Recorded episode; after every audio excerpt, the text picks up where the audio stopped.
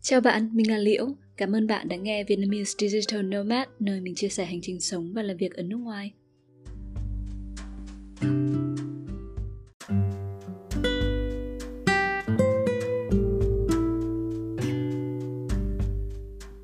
Trong tập trước thì mình có chia sẻ về bốn lợi ích của việc sống ở nước ngoài.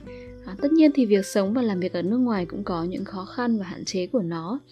Khó khăn đầu tiên chính là nỗi nhớ nhà.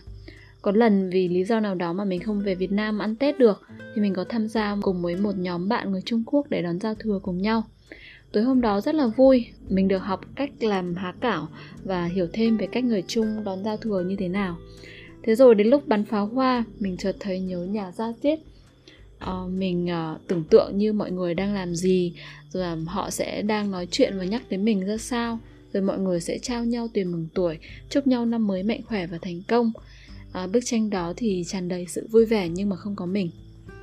Nó giống như là việc mình đang xem lại một cuốn phim tua lại vậy. Nước mắt của mình cứ thế mà tuôn ra. Mình khóc vì nhớ nhà. Có đi xa thì mới thấy rõ cái sợi dây liên kết giữa những người trong gia đình và thấy trân trọng cái giây phút mà chúng ta có thể ở bên nhau. Không chỉ nhớ nhà mà mỗi khi nghe thấy người thân bị bệnh hay cái đợt dịch uh, covid hoành hành thì lòng mình như là có lửa đốt vậy. Lo lắng và hồi hộp nhưng mà cũng không làm gì được. Đôi lúc thì cảm thấy rất là bất lực và lòng nặng trĩu khi mà không thể chăm sóc cho người thân lúc họ cần. Nếu mà bạn muốn sống học tập và làm việc ở nước ngoài thì bạn không thể không tìm hiểu về các thủ tục giấy tờ hành chính của nước sở tại lúc mà mình mới sang thái lan mình cũng không biết về những cái thông tin này đâu. Chẳng ai chỉ dẫn cho mình hết. Và việc phải đăng ký tạm trú tạm vắng như thế nào uh, giấy phép lao động ra sao các loại visa nào hay là việc khai thuế thường niên vân vân thì mình đều phải chủ động để tìm hiểu và tuân theo để tránh việc chẳng may phạm pháp hoặc bị phạt hoặc là bị trục xuất.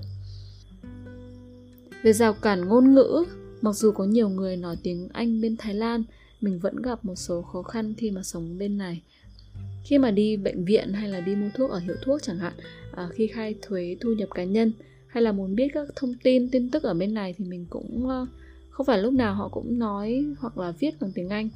Mà tiếng thái của mình thì cũng không đủ giỏi để có thể giao tiếp trong những tình huống như vậy. Thế là mình phải nhờ các bạn uh, người thái của mình dịch cho. Nếu như mà bạn định sống bên này thì hãy tìm những người bạn thái để họ có thể giúp khi cần hoặc là đầu tư học tiếng thái cho thật giỏi nhé Ờ, nói vậy thôi chứ rào cản ngôn ngữ thì cũng không phải là vấn đề quá lớn khiến cho trải nghiệm của bạn ở thái lan vì thế mà bớt vui đâu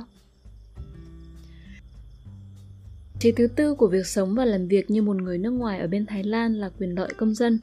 À, vì là người nước ngoài nên mình sẽ không nhận được một số lợi ích như là người bản xứ, ví dụ như hỗ trợ từ chính phủ về việc giảm giá 50% các dịch vụ ăn uống trong đợt dịch Covid, hay là mình không được mở kinh doanh nhỏ lẻ nếu không có giấy phép kinh doanh mình cũng cần phải cân nhắc rất là kỹ trước khi nhảy việc vì liên quan tới thủ tục visa và giấy phép lao động.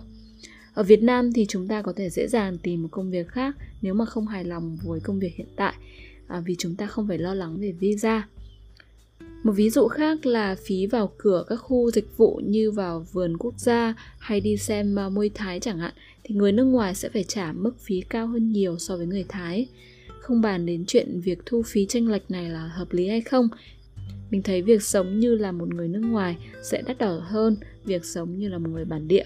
À, nhưng mình cũng phải nói rằng mình rất là biết ơn chính phủ thái lan nhất là trong dịp dịch bệnh covid vừa qua thì họ cũng đã cung cấp vaccine miễn phí cho người nước ngoài sống tại quốc gia này. Khó khăn cuối cùng mình muốn nói tới khi sống và làm việc ở nước ngoài chính là việc quản lý tài chính cá nhân. Tiền là một vấn đề rất nhạy cảm nhưng lại rất quan trọng mà bạn nên biết về thách thức ở nước ngoài để có thể có sự chuẩn bị tốt trước khi đi sang quốc gia khác.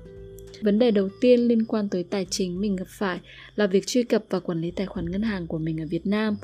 À, một số ngân hàng sẽ chặn hoặc là yêu cầu bảo mật cao hơn đối với các truy cập từ nước ngoài.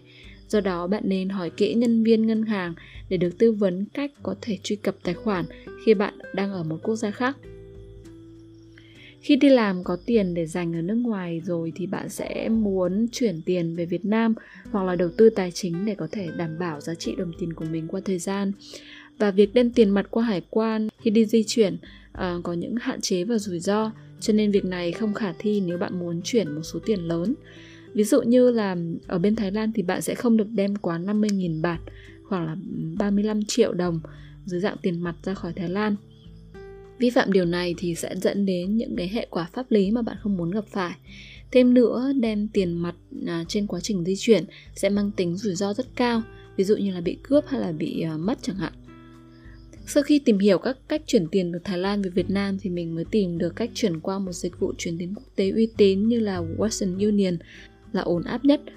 À, mình cũng phải nói trước là bạn cũng cần cân nhắc tỷ giá tiền tệ và à, phí giao dịch khi lựa chọn phương thức à, gửi tiền, thời điểm gửi tiền và số lượng tiền gửi là bao nhiêu. Ví dụ như là phí giao dịch sẽ áp dụng cho một hạn mức à, giả sử như là từ 1 đến 50 triệu là hạn mức 1 và phí giao dịch là 200.000 đồng chẳng hạn Đấy thì từ à, trên 50 triệu tới 100 triệu là hạn mức 2 và phí giao dịch sẽ là 300.000 đồng. Ví dụ như vậy. À, thì bạn cần cân nhắc gửi số tiền là bao nhiêu để tính ra cái mức phí giao dịch phải trả trung bình là thấp nhất. Mình cũng nhận thấy rằng việc đầu tư tài chính như gửi tiết kiệm hay đầu tư chứng khoán bên Thái Lan sẽ có những cái hạn chế nhất định đối với người nước ngoài là mình. À, lãi suất tiết kiệm bên này rất thấp và không đáng để cân nhắc để gửi tiết kiệm.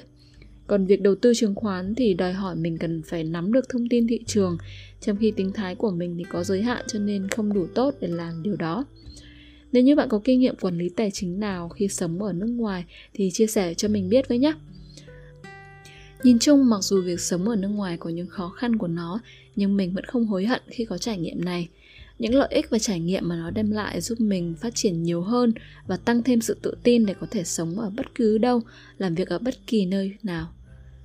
À, mình hy vọng sẽ đem đến cho bạn một số thông tin hữu ích để cân nhắc cho việc lựa chọn có sống ở nước ngoài hay không, hoặc để bạn có thể có một sự chuẩn bị vững vàng hơn trước khi chấp cánh bay xa.